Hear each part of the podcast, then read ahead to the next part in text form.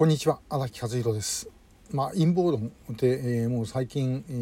ー、まあ盛んにあれは陰謀論これは陰謀論、えー、というのが言われます。で、え、こいつはこれは陰謀論だというふうに決めつける陰謀論とかですね、え、何が本当だか分かんないですね。だけどまあ歴史的なことを考えてみると陰謀論みたいなことも実際に行われていることは山ほどあるしそれからまあそのとは言ってもそれの真実がどこにあるかということはですね、えー、ずっと分かんないんですよね。あの一つの歴史的に起きたことというのはそれ一つの事象だけで起きてるわけでは原因はいろんなものがこう重なってできているんで、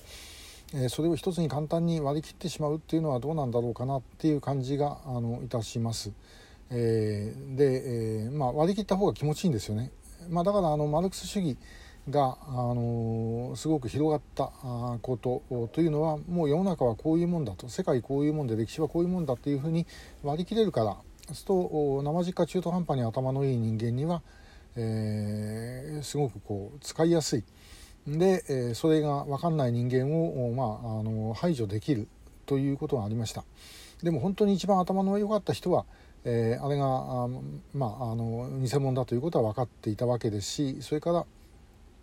まあ、逆に、えー、頭の悪い人間はですね、えー、そんなことあるわけねえじゃねえかっていうふうにしてこう生理的に受け付けなかった実は、えー、そっちの人の方があの頭良かったということですよね。でこれは同様にカルトやなんかでも同じようなことが言えるんじゃないだろうかなと思います。世の中ってのはこうなんだということを、まあ、分かる方が気が落ち着くと。まあ、あの宗教、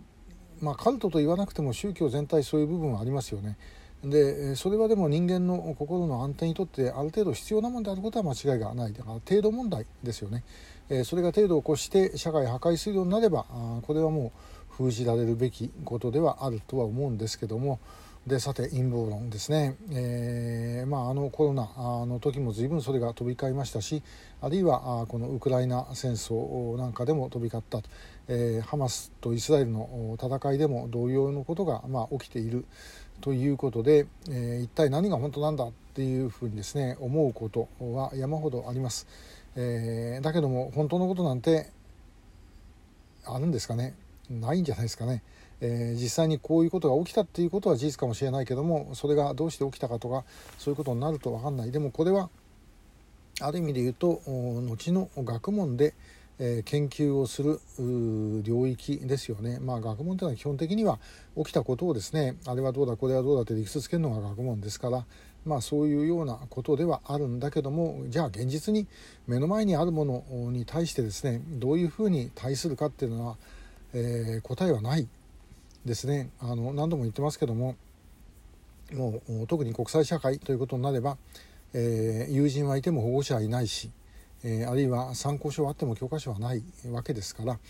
自分でその時に考えていくしかない。でその時にまあ私はあの経験的なものですけども